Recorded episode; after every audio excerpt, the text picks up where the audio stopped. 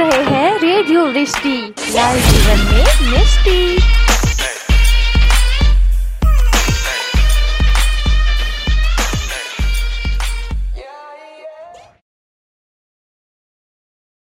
दोस्तों, अब तक आपने देखा कि मुन्नू के मन में ऋतु के लिए खास जगह बन रही थी, जिसका शक बिनी दीदी को हो गया था। बिनी दीदी ने ये बात मुन्नू से कंफर्म भी करा ली और वो चाहती थी कि वो ऋतु को अपने मन की बात कह दे। और अब कहानी आगे। आप सुन रहे हैं रेडियो वृष्टि लाइव जीवन में मिस्टी। हेलो दोस्तों कैसे हैं आप सब? मैं हूँ आपकी होस्ट और दोस्त शिल्पी एक बार फिर हाजिर हूँ रेडियो वृष्टि पर। जानती हूँ त्योहारों का सीज़न चालू है और आप सब शॉपिंग में सफ़ाई में बहुत बिज़ी होंगे। तो आप लोग अपना काम करते रहिए। मैं आपको कहानी सुनाकर एंटरटेन करती हूँ। तो चलिए मेरे साथ कहानियों के इस अनूठे सफ़र पर। ओनली ऑन सफ़र नामा तो दोस्तों, आज जो कहानी हम सुन रहे हैं, वो है कहानी ओढ़नी, जो मयंक प्रभाकर जी ने हमें भेजी थी, उसका आखिरी भाग। ओढ़नी का भाग पाँच। तो इसके पुराने भाग सुनने के लिए आप हमारे पॉडकास्ट पे जा सकते हैं स्पॉटिफाई पर। सफ़रनामा विद शिल्पी सिग्नोदिया, जहाँ आप ओढ़नी के पहले पुराने भाग सुन सकते हैं। तो चलिए सुनते हैं ओढ़नी का आखिरी भाग। बस एक छोटे से ब्रेक के बाद सुनते रहिए रेडियो वृष्टि लाए जीवन में मिष्टी। You are listening radio Vrishti live जीवन में मिस्टी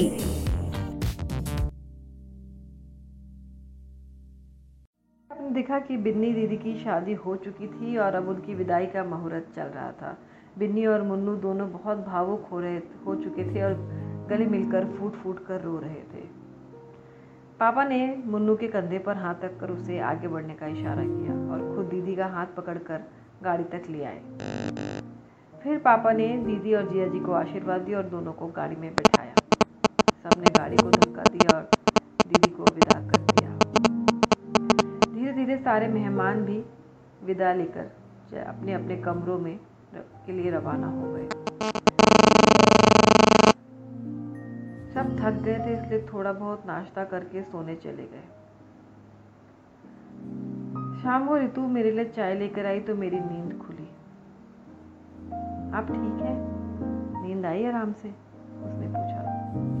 हम्म ठीक हूँ। बस आराम क्या, थक गया था तो नींद तो आनी ही थी।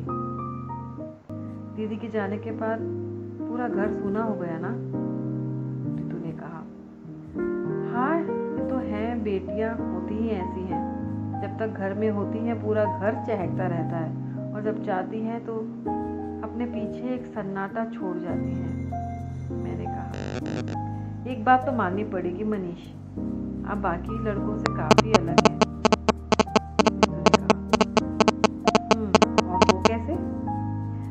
सारे लड़के संवेदनाओं और भावनाओं को उतना खुलकर नहीं दिखाते, वहीं आप ज़रा भी नहीं हिचकते अपनी भावनाओं को ज़ाहिर करने में। अच्छा ऐसा क्या? हाँ सच में, आप जिस तरीके से सबकी भावनाओं का ध्यान रखते हैं वो काफ़ी रेयर एलिमेंट होता है एक आदमी के कैरेक्टर का। अच्छा लगा आपसे मिलकर, उसने आगे कहा। मैं उसकी इस बात तक कोई जवाब नहीं दे पाया। अच्छा कल भाग दौड़ में कहीं नहीं कह पाई, लेकिन आपकी ड्रेस अच्छी लग रही थी। कहा, वो थैंक यू वैसे तुम भी कल अच्छी लग रही थी। यह तो आप कल भी कह चुके हैं। नहीं, मैं कल रात की नहीं, कल सुबह की बात कर रहा हूँ, जब तुम मंदिर में पूजा करने गए बाकी कहानी एक आप सुन रहे हैं India first online romantic radio station radio Vrishti जीवन में मिस्टी। अब तक ऋतु को गए सात दिन हो गए थे। मेरे भी कॉलेज वापसी का टाइम हो गया था। मैं परसों से अपने कॉलेज ज्वाइन कर रहा था। इन सात दिनों में एक दिन भी ऋतु को भूल नहीं पाया था। दीदू से बात होती तो वो समझाती कि हो सकता है कि ऋतु के दिल में ऐसा कुछ नहीं होगा मेरे लिए। मैं पछताता था कि क्यों मैंने ऋतु का नंबर नहीं लिया और इन्हीं बातों में सात दिन निकल गए। मैंने भी धीरे धीरे इस बात को मान ही लिया था कि अब जब कॉलेज वापस जाना होगा तो दिमाग उस तरफ़ से हट जाएगा। अरे मुन्नू, सुनो ना, ये रजनी आंटी आई हैं। इन्हें हज़ार के छुट्टे चाहिए। ज़रा दे दो।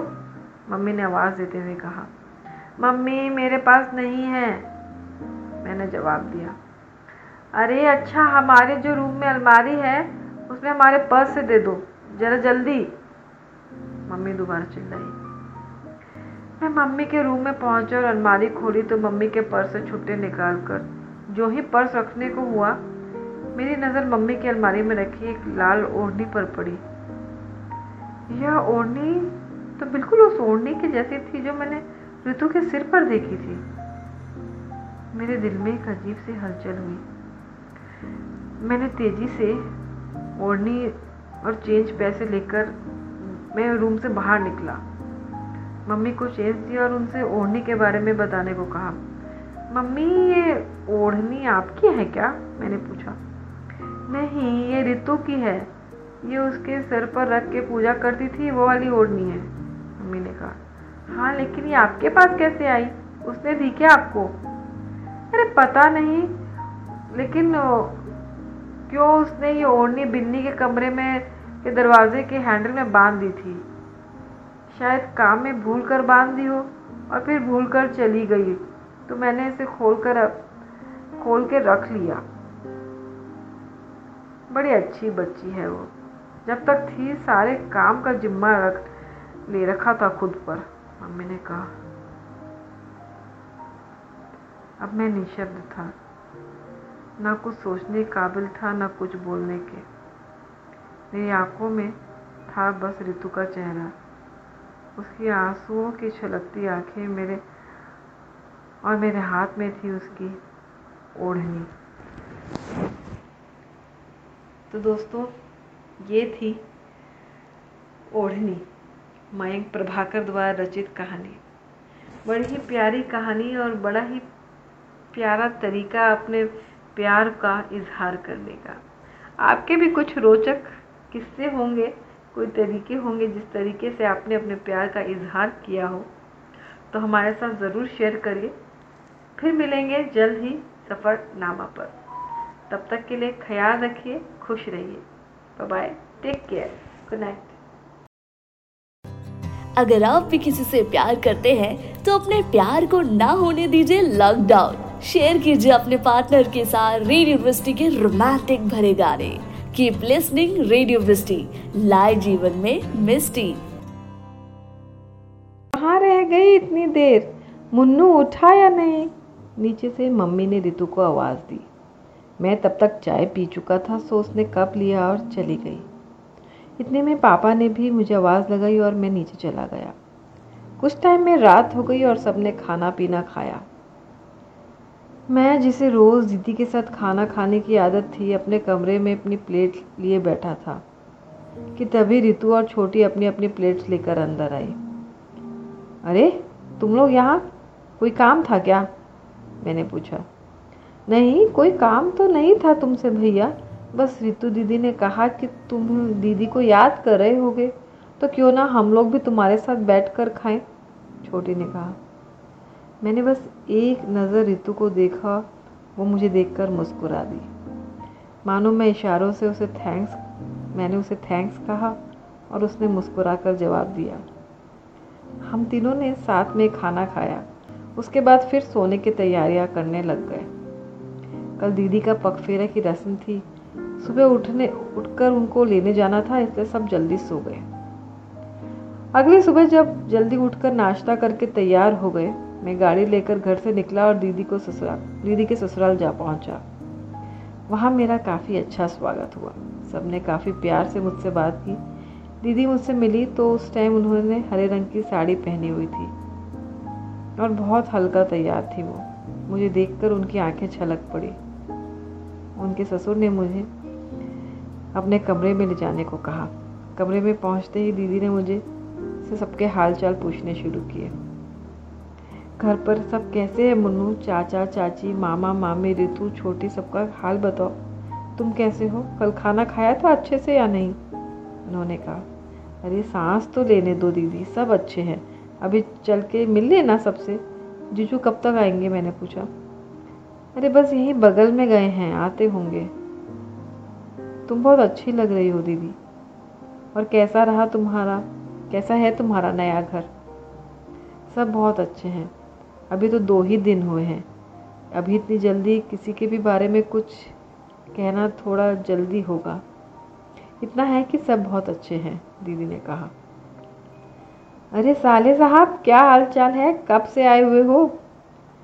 कहते हुए जिया जी रूम में घुसे। बस अभी दस मिनट हुए जिया जी। मैंने उनके पैर छूते हुए कहा। जीजा जी, अभी त्रिपाठी जी नहीं कहोगे? पहले कहते थे। उन्होंने हँसते हुए पूछा। अरे नहीं जीजा जी सॉरी अगर आपको बुरा लगा हो। अम्मा, यार, क्या कर रहे हो? हमसे सॉरी कह रहे हो, और वो भी अपनी दीदी के सामने। बाद में हमसे कहेंगी कि आप हमारे भाई से माफ़ी मंगवा रहे थे। जिया जी ने फिर हँसते हुए कहा। खैर यह बताओ, नाश्ता वास्ता कुछ पूछा कि नहीं तुम्हारी दीदी ने? हाँ जीजा जी, बस आपका इंतज़ार था। आप कहें तो निकले, घर पे आप लोगों का इंतज़ार कर रहे हैं सब। अरे हाँ हाँ बिल्कुल। बिन्नी, आप लोग आइए, हम बाहर पापा के साथ बैठे हैं।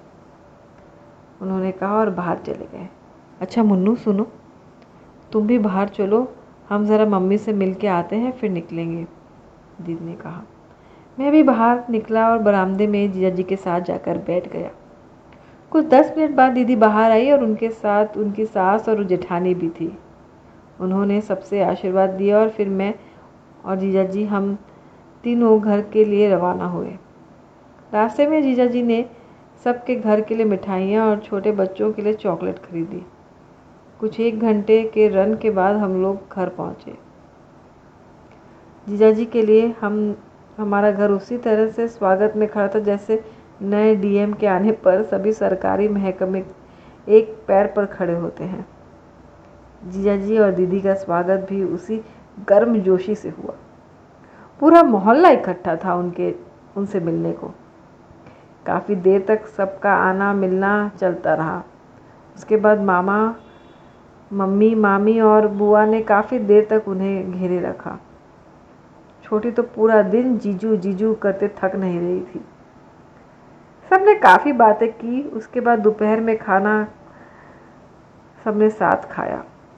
पूरी छोले पुलाव, कढ़ी और रितु ने अपने हाथों से बनाई, थी रसमलाई खाना वाना खाकर जीजा जी पापा के साथ बाहर बैठे थे। दीदी कुछ दोस्त, रितु रितु छोटी, हमारी कुछ कजिन्स और मैं हम लोग दीदी के कमरे में गप्पे मार रहे थे। उसी समय मम्मी आई और अपने हाथ में लिया हुआ एक लिफाफा दीदी की ओर बढ़ाते हुए कहा, बेटा बिन्नी, ये लो तुम्हारा रिसेप्शन का शगुन बेटा। अरे तो अभी क्यों रिसेप्शन पर दीजिएगा? अरे नहीं बेटा, हम लोग कल सुबह छः बजे ट्रेन से निकल रहे हैं। तुम्हारे मामा का फ़ोन आया था। उनके विभाग में कोई ज़रूरी इंस्पेक्शन लग रहा है। परसों से इमरजेंसी है, जल्दी जाना होगा। तभी तो वो टिकट की हड़बड़ी में करवा रहे हैं। क्या करें बेटा, मन में तो हमारा भी था, लेकिन अब बुलावा है तो जाना ही पड़ेगा। लेकिन मामी, इतना जल्दी? मैंने कुछ कहना चाहा। हाँ बेटा, अब क्या करें? अरे रितु, बेटा, थोड़ा तुम भी अपने और बच्चों की पैकिंग कर लेना। फटाफट कुछ ना, कुछ रह ना जाए। देख लेना। मामी ने रितु कहा जी बुआ जी, मैं देख लूँगी। रितु ने हाँ में सर में हिलाया मामी के मुँह से जाने, मामी के रूम से जाने के बाद ये सुनकर मेरा मन ही बैठ गया। मेरे उदासी के भाव मेरे चेहरे पर साफ़ देखे जा सकते थे और दीदी को मेरे भाव पड़ते देर नहीं लगी। सबसे मौका बचाकर दीदी ने मुझसे पूछताछ शुरू की। तुमने रितु से बात की कुछ कहा उसे? दीदी ने पूछा। नहीं दीदी, नहीं कह पाया। या तो वक्त नहीं मिला और जब वक्त मिला तो शब्द नहीं मिले। आपकी विदाई के बाद शाम तक हमने बातें की। शाम को हमने बातें की थी, लेकिन मैं कुछ कह नहीं पाया उससे। क्या बात हुई थी? दीदी ने पूछा। मैंने उन्हें सारी बात बता दी। अरे मुन्नू, बेवकूफ़ हो तुम। अपने दिल की बात नहीं कह सकते, ऋतु के इशारे भी नहीं समझ पाए। अब क्या करोगे कल सुबह जा रही है वो। क्या करूँ? मुझे सामने सामने कहने की हिम्मत ही नहीं हो रही है। वो सामने होती है तो बाकी सारी बातें कह पाता हूँ। बस एक यही बात नहीं होती है मुझसे। अच्छा अच्छा कोई नहीं। सुन, ऐसा कर। अगर कह नहीं सकता तो लिख के दे दे। दीदी ने सजेशन दिया। मुझे उनकी ये बात अच्छी लगी। शाम को दीदी, मैं दीदी और जीजा जी उनके घर वापस छोड़ कर आया। अब घर पर मामा मामी के जाने की तैयारियाँ चल रही थी। कल सुबह छः बजे की गाड़ी थी तो मामा अपना सारा कुछ बिखरा हुआ सामान समेटने में लगे हुए थे।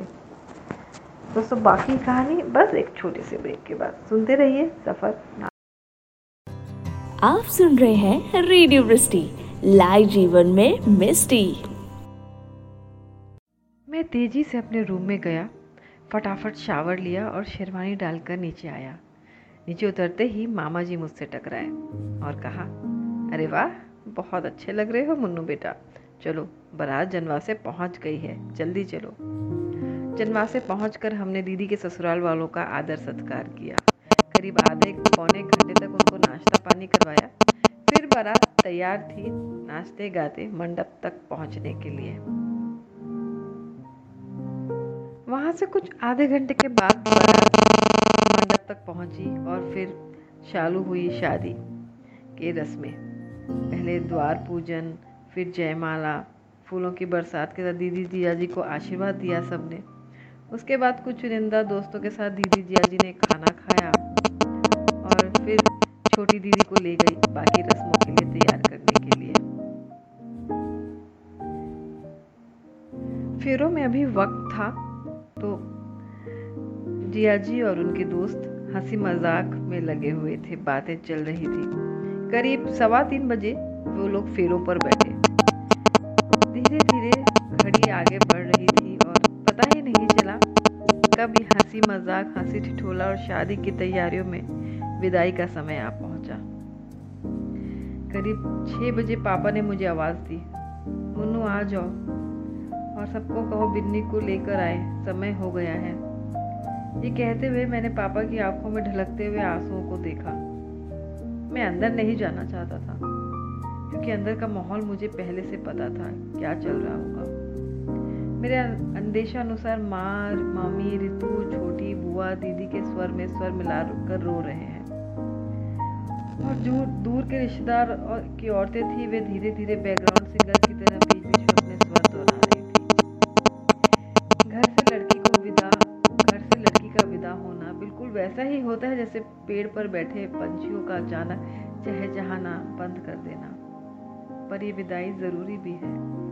हालाँकि जिसने इसे ज़रूरी बनाया था, मैं दावे से कह सकता हूँ कि उसकी बेटी तो नहीं रही होगी। वरना ऐसी विदाई को ज़रूर वो कभी ना बनाता खैर, इन बातों को सोचते हुए मैंने सबको पापा का संदेश सुनाया। मेरा ये संदेश समस्त महिला मंडल पर वज्र घात सा गिरा और उनके रोने के स्वरों में और तीव्रता आ गई। कुछ देर मैंने, कुछ देर में सबने धीरे धीरे दीदी को लेकर चलना शुरू किया। दरवाजे तक पहुँच कर पापा दीदी के पीछे अपनी झोली फैलाए आ गए। और दीदी अपने हाथों में धान का लावा लेकर पीछे की ओर फेंकती हुई आगे बढ़ती गई। अब तो मेरे लिए भी खुद को संभालना बहुत मुश्किल हो रहा था। मैंने इतने सालों में न जाने कितनी बार दीदी को चिढ़ाया था, लेकिन आज सच में उन यादों में सिर्फ़ रोना ही आ रहा था। दीदी सबसे मिलती हुई मेरे तक आई तो मैं फूट पड़ा। सुनो, टाइम से खाना खा लिया करना, मुन्नू। छोटी और चाची को परेशान मत करना। मैं नहीं होंगी तो तुझे बचा जो तुझे बचा लूँगी डांट खाने से, दीदी ने कहा। मैं उनकी बातें सुनकर खुद को रोक ना सका और उन गले मिलकर फूट फूट कर रोने लगा। बाकी कहानी एक छोटे से ब्रेक के बाद। सुनते रहिए सफ़र नामा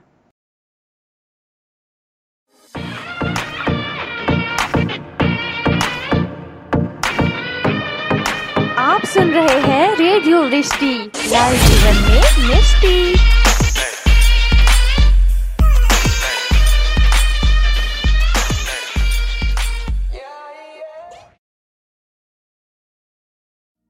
ऋतु की ट्रेन कल सुबह छः बजे की थी। मेरे पास कुछ खास काम नहीं था तो मैं सीधे अपने कमरे में गया। एक पेपर पेन लेकर लिखना शुरू किया। काफ़ी देर तक सोचने के बाद और कई पेपर फाड़ने के बाद मैंने लिखना शुरू किया। डियर ऋतु शायद तुमको ये सब थोड़ा फिल्मी लगे, लेकिन ये सब अपने मुँह से कहने की हिम्मत नहीं जुटा पा रहा था। दरअसल बात हिम्मत की नहीं है। तुमसे ये सब कहने कि सही शब्द ज़ुबान तक आते ही नहीं।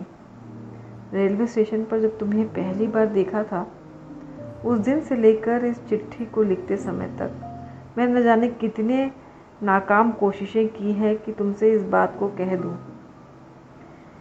अब क्या ही कहूँ और कहाँ से शुरू करूँ? तुम्हें जब से पहली बार देखा, एक अजीब सा अट्रैक्शन का एहसास हुआ। लगा कि कुछ तो ऐसा है जो कुछ नया सा है, कुछ अलग सा है। श्री राम स्तुति गाते हुए कई लोगों को सुना होगा। पर जिस मिठास का एहसास मुझे तुम्हारी आवाज़ में महसूस हुआ वो पहले कभी नहीं हुआ। तुम्हारी सादगी तुम्हारा मजाकिया अंदाज तुम्हारा सरल स्वभाव सब कुछ जैसे मुझे तुम्हारे और करीब करता गया। जानता हूँ थोड़ा अजीब लग सकता है लेकिन तु, लेकिन तुम्हें लेकिन ट्रस्ट में ऋतु ऐसा पहले कभी किसी के लिए महसूस नहीं किया सच कहता हूँ। मैं चाहता तो सीधा तुम्हारा नंबर भी ले सकता था। लेकिन उससे पहले ये ज़रूरी था कि मैं तुमसे अपने मन की बात खुलकर बता दूँ। दीदी की शादी के दिन जब तुम पीले सूट में सिर पर लाल ओढ़नी लिए, वे मंदिर गई थी तो तुम्हारे चरित्र की पावनता ने मुझे जैसे गंगा स्नान करवा दिया। वैसे तो तुम पर सभी रंग अच्छे लगते हैं, लेकिन सर पर रखी वो लाल ओढ़नी उसकी कोई समानता नहीं। तुम्हारी इसी पावनता ने जैसे मेरे मन को एक अजीब सा सुकून पहुँचाया। और इसीलिए मैं यह लिख रहा हूँ। ऋतु मैं तुम्हें पसंद करने लगा हूँ। मुझे नहीं पता कि तुम्हारे दिल में क्या है, लेकिन मैं अपने दिल की बात साफ़ कह देता हूँ। अब आगे तुम्हारी मर्ज़ी। तुम्हें शब्दों से या कुछ कहने या लिखने की ज़रूरत नहीं है। अगर तुम्हारे दिल में भी वही है जो मेरे दिल में है तो एक इशारा ही काफ़ी होगा। रात का खाने के बाद सबने कुछ देर बैठकर बातें की और सुबह मामा मामी की ट्रेन थी, सो सबको जल्दी थी सोने जाने की। मामी ने सबको सोने चलने के लिए कहा तो मामा मामी और बच्चे गेस्ट हाउस जाने लगे। आज ऋतु भी उनके साथ ही सोने वाली थी। मम्मी ने मुझे ऋतु का सामान उसके पीछे रूम तक पहुँचाने को कहा। तो मुझे लगा यही सही समय होगा। मैं सामान लेकर उसके साथ गया और मामी की बताई जगह पर रख दिया। मामी ने सामान रख दिया है और अब आप लोग भी आराम करिए। सुबह साढ़े पाँच बजे गाड़ी लेकर आ जाऊँगा, मैंने कहा। हाँ यह ठीक रहेगा और रितु बेटा, ऐसा करो मुन्नू को बाहर तक छोड़ दो और गेट अच्छे से बंद कर देना। दो दिन पहले ये लवली का ने कुत्ता घुसा दिया था।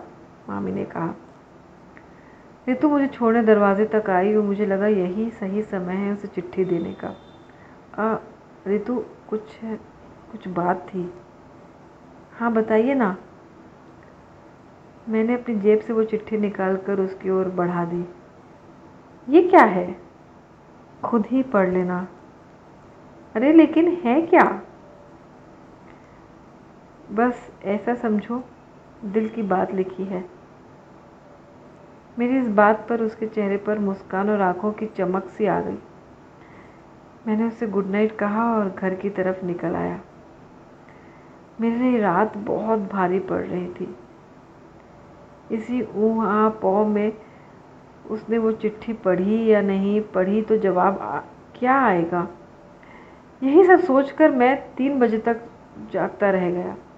पाँच बजे मम्मी ने आवाज़ देकर उठाया। मैं हाथ मुँह धो के नीचे उतरा तो देखा मम्मी और ऋतु सबको ले जाने की पूरियाँ बना रही थी। मामी और बच्चे भी तैयार थे जाने को। अरे ऋतु बेटा, देख मुन्नू भी उठ गया है। अब जाओ, तुम भी आराम से थोड़ा सा नाश्ता कर लो और घर से खा के जाओगी तो मुझे तसल्ली रहेगी माँ ने ऋतु से कहा। जी अच्छा ऋतु अपनी प्लेट में पूड़ियाँ लेकर नाश्ते के लिए बैठी। उसने आज भी वही पीला सूट पहना हुआ था। लेकिन आज ओढ़नी का कलर लाल नहीं था। मुझे उसके भाव देखकर कुछ समझ नहीं आ रहा था कि उसका जवाब क्या था। और चूँकि पूछने की मेरी हिम्मत नहीं हो रही थी, मामा जी ने सबको जल्दी चलने का आदेश सुनाया। मैंने भी फटाफट गाड़ी गेस्ट हाउस के पास लगा दी। हमने उसमें सामान भरा और मम्मी पापा से विदाई ली और रेलवे स्टेशन की ओर चल पड़े। ऋतु और मैं हम दोनों एक दूसरे की ओर नहीं देख रहे थे। स्टेशन पहुंचकर हम पाँच मिनट बैठे होंगे कि ट्रेन अनाउंस हुई। सब सामान संभालने लगे। मामा जी के एक दोस्त ने बी टू सीट्स करवा दी थी। ट्रेन आई सबने मिलकर सामान चढ़ाया और ट्रेन चलने में कुछ टाइम था तो मैं वहीं बैठ गया। रितु मेरे सामने की बर्थ पर बैठी थी। वो जैसे ही मेरी तरफ़ देखना ही नहीं चाहती थी। इतने में ट्रेन का हल्का धक्का लगा। अरे, मुन्नू, ट्रेन चल रही है, उतरो तुम, मामा जी ने कहा। मैंने मामा जी के पैर छुए कुछ बच्चों के सर पर हाथ रखे और ऋतु की ओर हाथ बढ़ाया। उसने भी हाथ मिलाकर मुझे बाइक किया। लेकिन जब मैंने उसकी आँखें देखी तो वो आँखें हड़बड़ाई हुई थी। मैं उसकी छलकती आँखें देखकर सहम गया। ट्रेन रफ्तार ट्रेन रफ्तार बढ़ रही थी तो मैं तेज़ी से नीचे उतर गया। ट्रेन ने कुछ पाँच मिनट में स्टेशन छोड़ दिया। लेकिन मैं रितु की उन छलकती आँखों को जैसे छोड़ ही नहीं पा रहा था। मैं आधे घंटे तक वहीं बैठा रहा। आप सुन रहे हैं रेडियो लाइव जीवन में मिस्टी।